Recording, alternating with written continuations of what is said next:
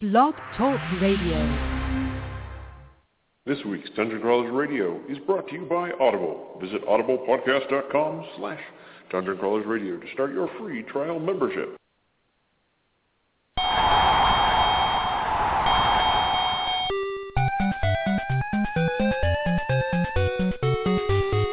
It's time for Dungeon Crawlers Radio. better than ever. It takes one to know one. I stand on my own. Nobody, no one. Competition is none.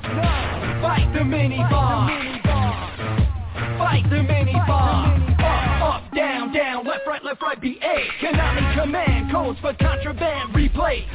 We don't authorized to access this area.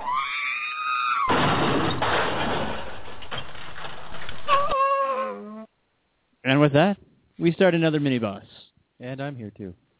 Christy Entrance here. This is Revan, and we will be uh, welcoming shortly to the show author F. Paul Wilson to talk about his new book, Dark City, uh, which just came out uh, on October 15th. So uh, we'll be talking to him here shortly.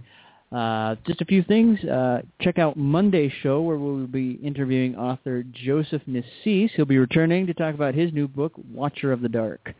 So kind of some, some darker theme. You know, it fits in with the Halloween uh, Well, season. It is the right month for that, so yes.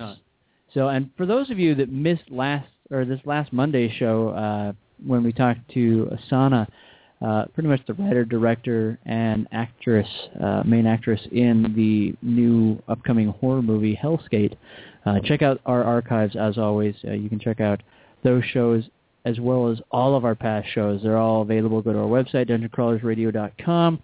You're probably there now, or you know, or you can go to Blog Talk Radio and check us out th- that way as well. You can also download any of the shows on iTunes, Stitcher, um, Yahoo.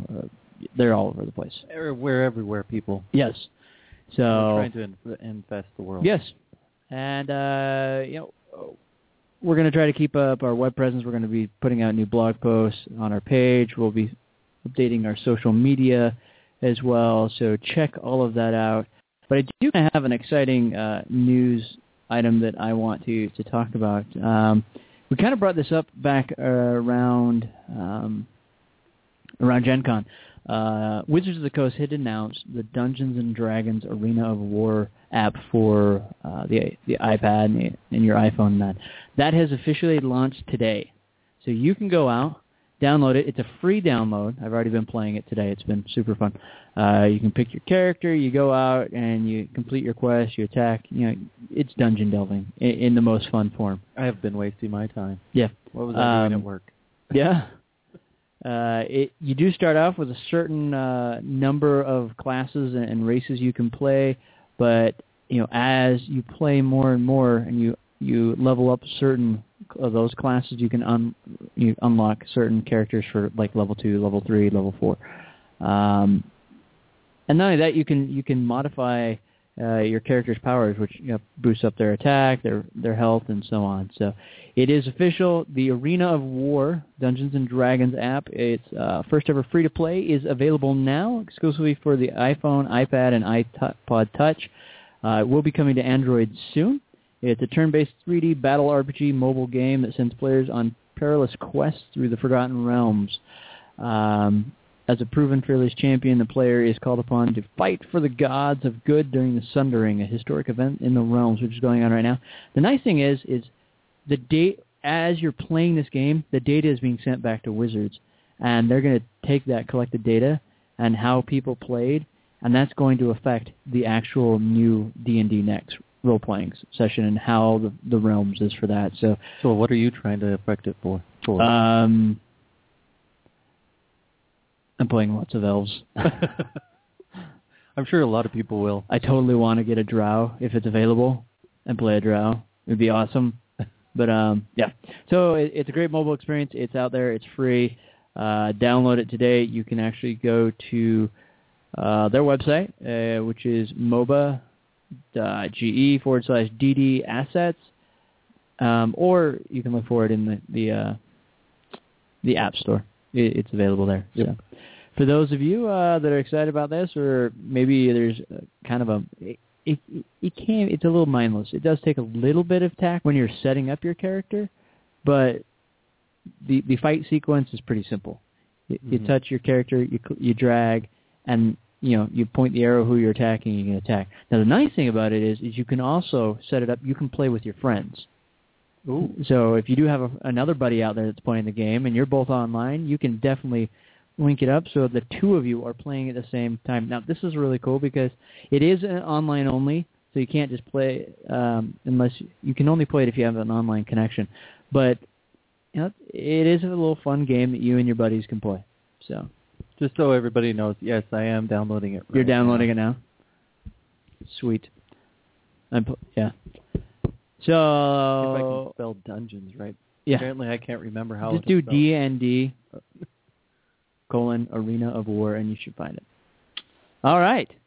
Um, let's uh, move forward then. All right, I got it.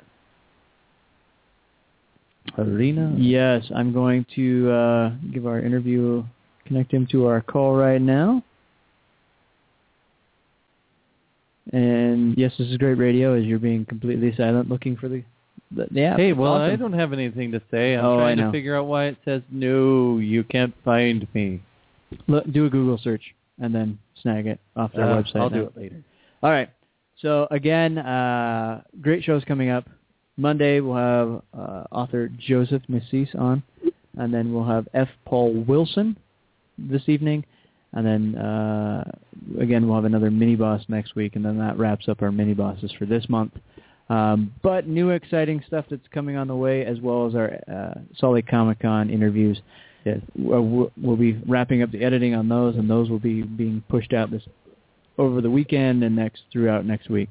Just so everybody's clear, the video is actually done. All we need to do is just add the extra stuff. Just the extra cool intros and exits. The extra stuff. Yes. The extra, They're going to look a little better because we didn't have great cameras this time at the Comic Con. No, no, no. But uh, that will be changing. Uh, there, there's a lot of exciting things that will be happening over this ne- uh, next year. So stay tuned. As always, you know, be We'll definitely be more on top. Yeah. This is definitely a new field for us entirely. Yep. So, all right, I'll be bringing on uh, author F. Paul Wilson right now. Let's uh, see if we can get a hold of him. I love the fact that it's a silent ring. It's awesome. What? That's not what we're hearing over the speakers? It Must be in my ears. Yep, your ears are ringing. Well, Your ears are ringing too. All right. Well, it should be just another moment or two. and with that silence, I love silence. You gotta love silence. Huh. Well, well, we could talk a little bit about the book while he's or we're trying to get him on. yes. Um, apparently, uh, this is the part of the saga, the Repairman Jack saga. Yep. Um, well, for over 20 years, Repairman Jack has been one of the most popular characters in contemporary dark fantasy. Blending science fiction, horror, and mastery or mystery elements, F. Paul Wilson weaved a deep mythology around the beloved character in 15 highly original and engaging thrillers. In May 2012, the series came to a close a close with The Night World, Mm-hmm. Wilson's definitive edition of a great, long out-of-print work. Although previously published, Night World garnered a spot on the New York Times bestseller list, proving fans are still hungry for more adventure. Luckily, he did that by making Dark City. Yep. Now, right. is this uh, anything related to the movie? Because I sure hope not. No, I mean, considering that movie came out years ago. Yes, but Um, his saga was around for a while. Too, yeah. So Well, this is a brand new book, though. This book just came out on the 15th, so I don't think it's the same. Um, just sent him a message, waiting to hear back from him. So we'll, we'll, we'll, we'll eat up some time here. Um, I'm gonna pull up a website here. Hmm, I think I misspelled that. what people do when they're waiting for somebody. Yeah, That's lots of fun. And there we go. Wow. Okay, so well, I know one big thing is uh that happened over this last weekend was the season premiere for season four of Walking Dead, and a lot of people are clamoring about how amazing this is. I kind of Um, stopped watching after the second season. I'll be honest. See, and and my problem is I quit after kind of the third. I was good until about third season, and then it just kind of went downhill for me. That's how I felt with uh, Lost. I watched three But- seasons and I was like, "Are you kidding me?" Yeah, Lost is just something completely different, though. Yeah, I'm just saying though. They were both popular and they were both Mhm. having. I mean, they're both super popular. People were like, "How you got to watch every season?" So I Mhm. started watching Lost and got to the third season. I'm like, "This feels like they're just dragging it out now." Mm-hmm. And then I got to I wa- decided I'd watch the whole thing, and then I was like, the whole third season. I was like, "Oh, okay." I'm kind of done with you. Your story's not really going anywhere anymore. And that's kind of how I was feeling after a while of watching The Walking Dead. I'm like, this doesn't feel as good as it used to. Yeah. It just feels kind of more Well, lost. they did change, I believe, directors after what the second season, or maybe it was the first one. I don't know. Um, I didn't pay attention to that part. Yeah. So, hopefully this. uh All right. So, I'm going to try to connect one more time for our interview this evening.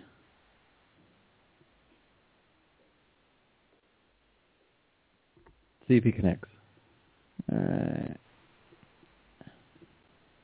Add to this call. Alright. And here we go. Let's see what happens. Hello. Hello there. Hi. Is this F. Paul Wilson? This is he. Let me turn up the sound here. No problem. Oh wait, no. Okay, the sound is up. Okay. Can you hear us just fine? Yeah, can you hear us? I can hear you. Not great, but Okay. We'll start yelling if you need us to. can you hear me okay? Yeah, we can hear you just fine. Okay. Wonderful. So thanks for uh, coming on the show tonight and talking about your new book. We appreciate uh, the opportunity. Uh, can you kind of give us a little background and, and story uh, revolving around Dark City? Well, I've written. Yeesh, I always I'm bad with numbers. I think I've written 17 novels about Repairman Jack as an adult. Um, running, you know, running through New York City. And I've also written three books about him as a teenager before he ever came to the city. And I'm, I've ended the series as far as the main sequence goes. But you know, the publisher asked me to do a few more, and I said, "Well, I'll, I'll do three sto- stories about Jack when he first comes to the city mm-hmm. and how he meets all these people you're going to see through the main sequence." And it's called the Early Years Trilogy, and Cold City is the first one. That's out in paperback now, and Dark City, the second book, just came out on Tuesday. So these cool. are this is Jack finding his way in the city. Okay. And um, you know, he's he's really a callow youth. He's 21 years old, and he is not the seasoned professional urban mercenary you you see when you meet him in the Tomb and the later books. Hmm. Okay. That's cool. It's like a coming to power series. Like coming to who he is anyway. I'm sorry, your your voice is really faint. Oh, okay.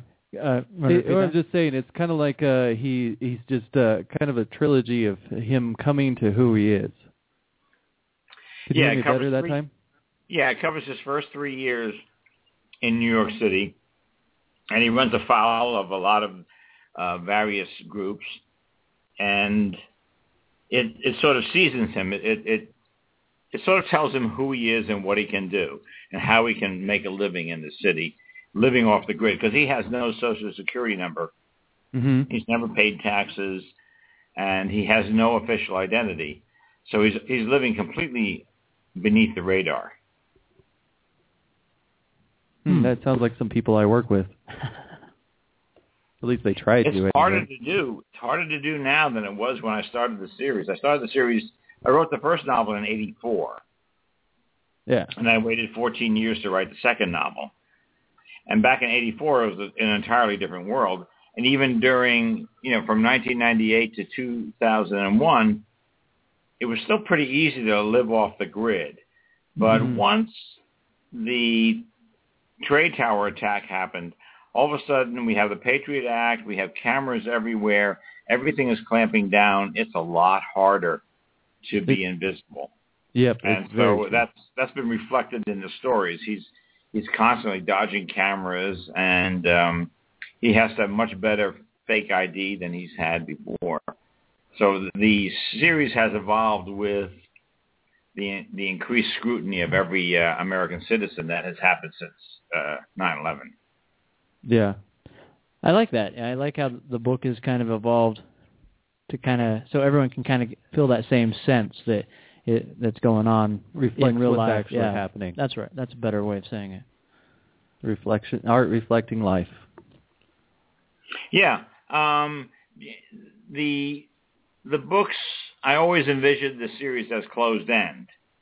So Jack evolves. I mean, he's he's pretty much a hard case when you first meet him, Mhm. but you know he has a, develops a, a ongoing relationship with a a woman and her daughter, and that softens him somewhat. Um, but tragedy dogs his his trail, and he he keeps trying to get out as as the old Michael Corleone thing. He keeps trying to get out, but they keep pulling him back in. Hmm. Hmm.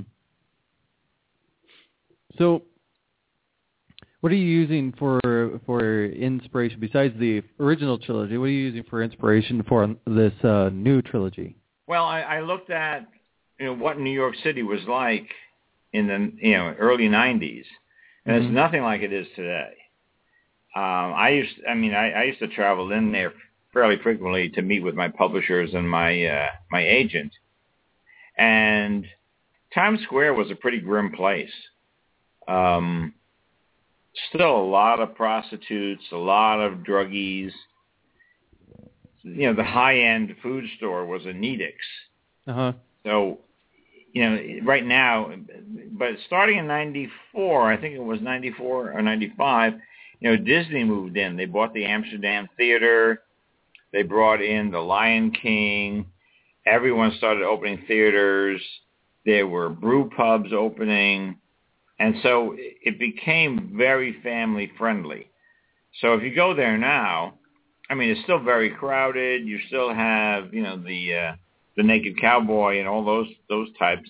But really, it's it's it's a very benign place right now. You feel very safe there. In the past, if you walk down 41st Street or 43rd Street, back in the day when when I'm Mhm. writing the Jack's early years, you did not feel safe. Those those were dark streets, and there were a lot of junkies on them. And if you if you drove under the overpass on Ninth Avenue from the Port Authority building, Mhm. there'd be hookers flashing their wares as you drove by. And then all of that is gone. It's all been cleaned up. Ninth Avenue is now like restaurant row. There's almost every ethnic type of food you can buy uh, in on Ninth Avenue, but it used to be a place where people were sleeping in doorways and there were the lights were off and it was it was a little creepy. So kind of like new, uh, like L.A. is today. Creepy. At least every time I've been to L.A. Well, it matters where in LA you go. I mean, Santa Monica um, certainly has its, its its sleazy areas, but it's also got a, you know a, a lot of uh, n- nice sunshiny areas. It's true. Uh, yeah. Melrose Avenue sure sure is can, can be creepy at night. That's for sure. Yeah. Now, kind of the, the the the primer that we received from the publisher states that you know Dark City is a really good uh, entry point for new readers. um, coming into the series. N- Now, why would they say that? Is, is there just something particular about the book, or Especially since it's the second one. yeah? Well, you know, Cold City and Dark City, they're really where Jack starts. Okay. I, I don't. I mean, they, they, you can you can start the whole series with them. I think you'll get more out of them if you've read the main sequence Uh huh. because you're familiar with the characters he's meeting. You're already familiar with the characters he's meeting for the first time. But the thing is, it is a good place to start because everything's new to Jack, and so everything is new to the reader. There's a lot of people who are picking it up uh, from there and, and going on. But um, I think it's a lot more fun if you already know these characters he's meeting and you, you're just waiting for for them to drop one of their you know, their stereotypical lines. hmm And I mean, his hangout is Julio's bar. It's almost his office. hmm And Julio's bar is not Julio's bar in the early years. It's called the Spot. Julio doesn't own it. He's just a bartender there with a 10% ownership, and it's it's getting sold out from under him. So Jack Jack likes the place, so he does something to make sure that Julio gets to keep it. So so these are the type of things that they mean more to you if you've read the main sequence, hmm but they're still perfectly comprehensible when you start here. So it, it's a good starting point, but for those you know diehard fans, um, it's it, it's really nice to go back and get those those finite details that happened before to kind of more complete the story for them. Yeah. Sure. Yeah. Yeah, Okay. it's better. It's better for the. I mean, the, the you know the hardcore fans who have read everything get a lot more out of it, but it's still it still shows you his personality in in development. He's the type of guy who can. He doesn't like. He does what he calls fixes. He hires out to fix situations that society or the system can't deal with, like blackmail, things like that. hmm So, but he does it. He tries to do it from behind the scenes. In other words, his his best fix in his mind is that if everything goes wrong for the bad guy, and he thinks it's just a run of bad luck. He doesn't know that Jack's been involved or anything, but Jack has been pulling the strings behind the scene, making those things go wrong. For Jack, that's that's the perfect fix. But in order to make the books more interesting, things never go quite the way Jack plans. So there's complications, and he has to deal with it. He has a violent streak, and you don't, you really don't want to get on the wrong side of him or hurt somebody that he cares about, because Mhm. then he he becomes completely ruthless. But bas- basically, he is a behind-the-scenes type of guy. He's a manipulator. That's what he wants to do, but it hardly ever works out that way. Yeah. He ends up getting pulled into the actual events and then kind of like having He doesn't like anybody to see his face. Yeah.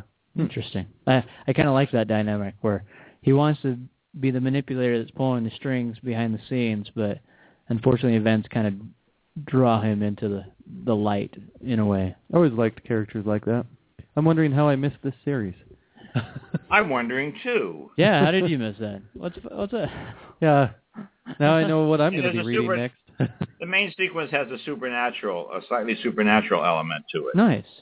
in that he becomes involved in a cosmic shadow war that he wants no part of, but unfortunately for him, you know, he's been tagged and sort of you're it, and he get and things become more and more complicated in his life as this shadow war starts taking over in his life and getting in the way of his life and everything. So I, I do end it. There's a there's a book called Night World, Mhm. which ends you know his involvement. It actually ends the Shadow War, at least on Earth. It goes on out in the in the cosmos and the multiverse, but um, it ends it on this planet, at least for the time being. So do you with with that being said, do you think that you may do like another trilogy or something that goes beyond it? Maybe not necessarily with uh, Repairman Jack, but with maybe even another character where it does come back to Earth? I've yeah. I, the thing is, I've one of the reasons I ended this series is because I think I've I played it out. Mhm. I think you have to know when to hold them and know when to fold them, and I think it's the time. It's time to fold them. And rather than you know, how many series have you seen that have been dragged on until they actually, the, you know, the author just drives them into the ground? I didn't want to do that. I really wanted to go out on a high note. And when I saw everything reaching critical mass, I said, you know, it's time to end it. That's what I'm going to do. I'm going to put a cap on the thing. And I said, I'm not going beyond that point. I'm not going beyond Night World because I pretty much ruined human civilization in Night World. Mm. And Jack is his whole modus operandi is being the ghost in the machine. hmm Well, in Night World, I wrecked the machine. And so really, he can't be Jack after Night World. And so I'm I'm really not interested in writing uh, after Night World. Now now game designer um, Hideo uh, Kojima, who did uh, Metal Gear, hmm he wants to do a Repairman Jack game post Night World, where um, a lot of the creatures that came into the world, some of them are left over, and he has to deal with them. And you know that that would be fine as long as I don't have to write it. You know, I I I, I don't want to. I just don't want to take him beyond that. I may come up if I come up with a, a novel that is perfect for Jack, and I can plug it into the the sequence.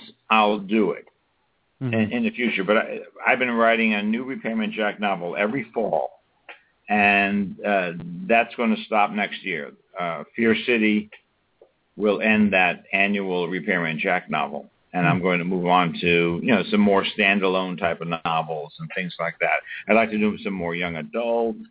I have other things I'd like to do, frankly. Well, I, and I like the fact that you're kind of holding to your your guns there, saying, "Okay, I've kind of ran this story. You know, once this is done, it's done." And you know, Night World is your stopping point. You don't want to move on. You want to move on to other things. And you know, Repairman Jack's story has been told from beginning to end at this point, and you're done. So Very that's great because there, there's a lot of authors, like you said, you know, they do write keep writing on a character and you just get to a point where like what this book is like stale it's like where are we going you know it, it's it's boring now so I'll that's, be that's honest. Well, you know, I definitely feel that in some books. Yeah, you know, I have my sympathies in, in that it's a, it's a reliable paycheck, hmm and but the thing is, you know, there's also the idea of you know a legacy. I mean, this is my life's work, and I would like for people, you know, after I'm gone or after I've stopped writing, for people to take a look at it and say, you know, wow, this is good. He didn't ruin it. He really built it up, ended it with a bang, and said that's it. And so that would that's what I would like my legacy to be is that he knew when to quit. Hmm. Unlike you know a lot of authors who really don't. yeah Yeah, that's very true. Definitely going through a series of books that I'm wishing I didn't start. Well, I always think, I mean, uh, I, Spenser by Robert Parker. Uh huh. I mean, I think the first ten books were probably some of the best private eye fiction ever written.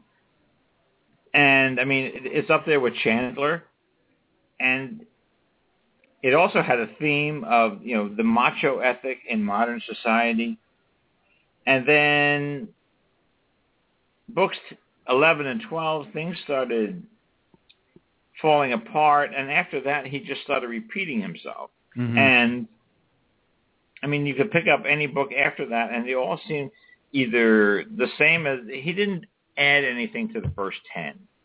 The first ten, if you read those, I mean, you've read the series, and you don't really need to read anymore. But now that he died, and they have someone else writing more, you know, Spenser books. hmm Eh, Yeah, I don't get it. I mean, you know what it is? It's all money. The state wants the money, and and that's where it's at. Like Robert Ludlum. I mean, there's a number of people writing, you know, Robert Ludlum books, taking his his old series like the Bourne, the Bourne series, and carrying them on. It's a paycheck for the for the estate, but you know it doesn't do any his legacy any good. Yeah. Yeah, neither do the movies. Well, I think the movies are are, are damn good. Oh, But- no, the movies are good. I mean, just That's a saying they're different thing. not really bringing the legacy because I I read the the first three books because I watched the first movie, and I was like, wow, these are really good. But uh, then the third movie didn't feel like it was part of the series, uh, or the fourth movie. I meant didn't Oh. feel like it was part of the series at all. Yeah. So Well, he did a lot of things before he ever did, you know, Jason Bourne. I mean, Yeah. his Scarlatti Inheritance is one of my favorite favorite books. I mean, he influenced me a lot. My my novel, The Keep, is influenced by Robert Ludlum, Robert E. Howard, and, and H.P. Lovecraft. I put all three of those together and, and, and did The Keep. And, and The Keep, yeah, that was back in 1981. It's never been out of print. It was made into a horrible movie by Michael Mann, but um, it's it's one of those books that just never never stopped selling. I think I have seen that movie. I know I have. Oh. Yeah. My condolences. Uh, y- I mean, you're right. The movie was horribly made. The book is much better. so, uh, and that, that generally, I at least my opinion, that tends to be the case. The book is always better than the movie, just because your imagination in reading those words can't compare to what you see on the screen. So, I always The only one, the only art. exception I can think of is Jaws, where they stripped away all those useless subplots that were just really padding, and they just kept it men on a boat on the water with the, the shark in the water. And and that was really the, the heart of the story. And Steven Spielberg recognized that. And that's you know I think it's a much the movie is much cleaner and more focused than the novel. I would definitely agree on that one. I haven't read that novel, but I know that movie uh, definitely put the fear uh, of the water, the open water, in several people. So, Oh, It made me want to open pianos. yeah. I mean, I, but that's one of those movies where if I'm if I'm channel surfing and I come across Jaws, I stop and I watch it. I, Yeah. I, I can't tell you how many times I've seen that movie, but it's so well done that and the characters, those three men on the boat, are such distinct personalities, and of course you got the shark, and it you know I, I can't not watch it. Unlike the sequels. The sequels I, I just ignored, but yeah, no, the first one is is great. You know, Roy Schreiber. Um, It was an amazing movie. oh, who else is in that? I can't remember off the top of my head. Oh, wow, I, I I drew a blank. Oh, Richard Dreyfuss. What? That's right. Richard What? Dreyfuss is in there. Oh, the char- the the the actors that play the main characters. Roy Scheider, Yeah, R- Richard Um, Dreyfuss, and then I can't remember the captains. oh God, why, why did you do this to me? Sorry, I didn't mean to. Oh, you're gonna pull up IMDb. No, but he was he was I uh, am. Robert Shaw. Robert Shaw. Oh, he beat me. See, there you go. IMDb, you fail me. Yeah. So, you you kind of you kind of hinted at, at, at that. So, I'm guessing there are plans after the last book here um, to move on to other books, or is Other is- series. Is, there another series you're thinking of? Is there maybe? No, No. I, I I'm I'm working on a, a young adult series with with Tom Monteleone. Um, and the first book should be coming out around the end of the year. It's a young adult thing because I, I like writing for that audience. Okay. Um, but mo- what I'm planning mostly are standalone novels. I mean, the Repairman Jack novels are restricted to New York City. Mm-hmm. I took them out of there in one book. I took them down to the Florida Everglades. So basically, they take place in the five boroughs of New York City, and maybe some some Jersey. But I'd like you know I'd like to spread my wings a little and do an international thriller where I you know I, I go to the Middle East and I go to Europe and America and just spread it out a little. Just just you know get out of that claustrophobic type of New York City thing Mm-hmm. but you know that's you know just something for me um thrillers are thrillers. I think you know all, all my Repairman Jack novels are thrillers with with a horror element in them. Uh, and any anything I write, I mean, I've always written fantastic with a fantastic, you know, under you know under theme, so to speak. I can't. I mean, I started off writing science fiction. I spent the '80s writing horror. Um, I spent the '90s writing thrillers, and I still write. I mean, I've done vampire novels. I've done you know, anything that sort of strikes me. I've been in every genre except the western. I, I've even done a western short story, so I guess I've actually done a western. Hmm. Um, but w- whatever strikes me, I, I mean, I, I like pulp fiction. I consider myself a pulp fiction writer, and and that's what I, I, I like to read.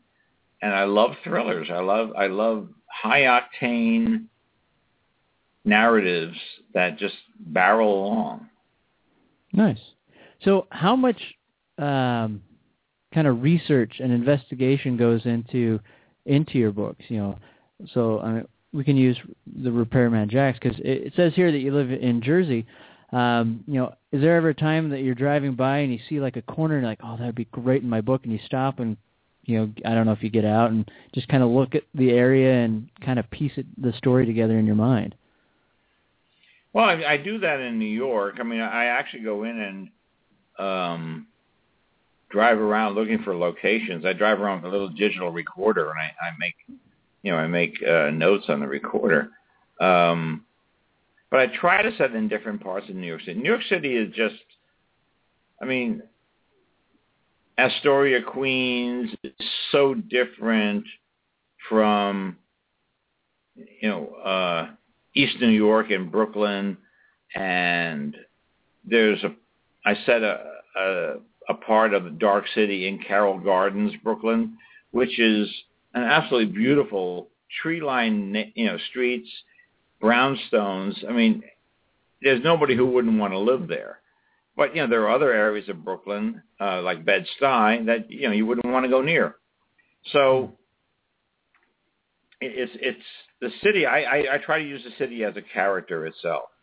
Yeah. Um, but going back to you know the, this early years trilogy, when I went back to New York, 1990 New York, um, there was there was a lot of porn around Times Square, but I, I trying to research that was very difficult because there are no books about that that little period. If I want to know about 1850s at Five Points in New York City and how deep the mud was when it rained, I can find that out. But what did Times Square look like in 1990? Because I mean, I had been there, but you know, year after year, it all blends together, and so Yeah. you, you're not exactly sure. And I went, I, so I did some searches, and I finally, it's amazing. I, I came up with home videos that people took from the windows of buses as they were driving through, and it's on YouTube. And there Huh. it is. There's there's a visual record of exactly the, what it all looked like, Good old YouTube. and it was wonderful. I mean, it was I just it brought everything back to me that um they were driving by Bryant Park and all the fences were up and I realized I remembered oh yeah back then they were remodeling Bryant Park and they had they had it all fenced off and you couldn't get in there. They were digging it all up. So it's right this is right behind the uh, New York uh, City Library. And it was it was wonderful. It, wa- it was a wonderful resource. I, I found a number of those those uh, home videos posted. So I mean researching 1990 New York is a lot harder than researching 1890 New York. Strange, but Yeah, that's. Well, I mean, I think that's a, that's great that uh, you know you were able to get that information from YouTube videos. I mean, it's kind of you know we kind of wonder what what would our lives be without that. Even though it's as silly as that is, um, you know, that it is a great resource for things like that. That's a wonderful thing about the internet. Oh, yeah. I mean, when I when I wrote the first Repairman Jack novel, I was looking for some sort of a I, I'll say a monster, but I mean I, some sort of mythical, supernatural adversary. hmm And I had to go to the library. This we're talking 1983. I would go to the library and I would paw through all these card files, and I finally found something called. Well, the Bengali word is Rakosh, and the uh, the general Hindi word is Rakshasa. Hmm. But there was like temple demons that were flesh eating, human flesh eating. I said, "Oh, this is it. I've never heard of these. This will be really cool to use." So just for the hell of it, you know, you know, a few years ago, I put in Indian temple monster, Indian temple demon, or Indian demons, and I got 250,000 hits on Oh, wow. Google. So I mean, I wish I'd had Google in 1982 because it would have saved me hours and hours of, of research. But yeah, that's the way it is. So now it's much easier to, to, to look up this kind of stuff. Nice. So, uh, with you moving to the, the the the new books, where you're saying you want to put it in different places of the world, uh, is it gonna? Are you going to be traveling, or is it going to be pretty much you know Google searches and and videos and items like that? I mean, how will that research change? Because you know, right now it's pretty much a short drive away, and you can wander around New York.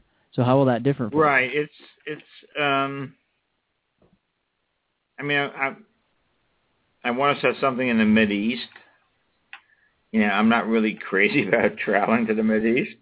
Yeah. I don't blame you. Um, and but I may go. I may go. Uh, I, I, I I'm looking at a place in the in the Pyrenees to, to set something, and I may and may I, that would be an easy trip to make. Um, so I have found that there's really nothing better than being there. Although with Google, it's it's getting easy. The Google Maps and stuff like that, it's getting easier and easier because you can actually, walk, in a sense, walk down a street in a foreign country. You don't get the smells, you don't get the sounds, but you can actually get the look, the look of it, and um, it's kind of cheating. But you know, I, I may do a combination of both. I just don't see myself. Um, I'm not really not crazy about going to Israel. I mean, I want to set a, a a scene in Israel, but I'm not really crazy about going there. Um, you know, everything's so in such turmoil Yeah. that uh, I don't want to get in the middle of that. But I, I will definitely, I think, go to the Pyrenees. That's a, a really deserted part of Europe. There's not those Pyrenees mountains. Uh, there's places there where there's like one person per every 10 square miles or something like that. So uh, that's a good place. You can you can do almost anything there if you want, because no one's going to see it, and no one's going to be able to correct you. That's interesting. That reminds me of places I've been to in China. They have they have so many people there, but they're all like down the coast. So there are so many places you can go to where there's like nobody. Hmm. So I'm sure, yeah, inland China, I'm sure is. Well, I mean, the United States. Just driving through Pennsylvania, it's it you know Western Pennsylvania is pretty much empty. oh, Kansas, Oh well, pretty yeah, but much all Kansas, of Kansas. Kansas, I always see corn. I always see planted fields. You go through Western Pennsylvania, you don't even see that. You just see forests. You know, Hmm. hills and forests. So there's plenty of room for growth here. Yeah, definitely true. Wow.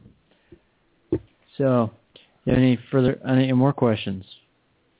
Oh, not no, not really. Actually, he answered them pretty much I just know. by talking. So now, Dark City is currently uh, out on the shelves. They uh, came out uh, officially October fifteenth, correct? Tuesday, yes. So Tuesday. So it's out there. Anyone can pick it up, as well as the the, the book before Dark City was what again? Cold City. Cold City. Okay. And then there was And that's out in paperback. That was out out in paper. October 1st. So probably be, you know, ideally start with Cold City, then you buy Dark. If you like it, you buy Dark City. Or if they want to jump ahead they can read the the first trilogy, correct? Well, they can start with the tomb, Okay. and that'll take you into the main sequence with all those 17 books. All right. But I think, you know, most people, it's like crack, you know, I got to say, people who start it really tend to con- continue. Mhm. And that's how a good series should be, in my opinion. You know, you you hook them in really well, and then you got to read the rest. I keep I telling my publisher, I- you I know, give away the first that. book free. Yeah. know? But they don't like to do that. No, they don't. But hey, you know, this day and age, they could easily give away the ebook for free, Oh, Yeah. Exactly. and then get them hooked in that way, and then well, the rest are yours. You got to buy it. Right. You know, and then if they're anything like me, I'll read the ebook and go, man, I got to go get the hardback because I like the feel of a I like the feel of an actual book in my hand. I have a hard time reading the uh, ebooks. I have to actually read it from paper. Yeah. So Well, I've been a long time book collector, but I love I I love my Kindle.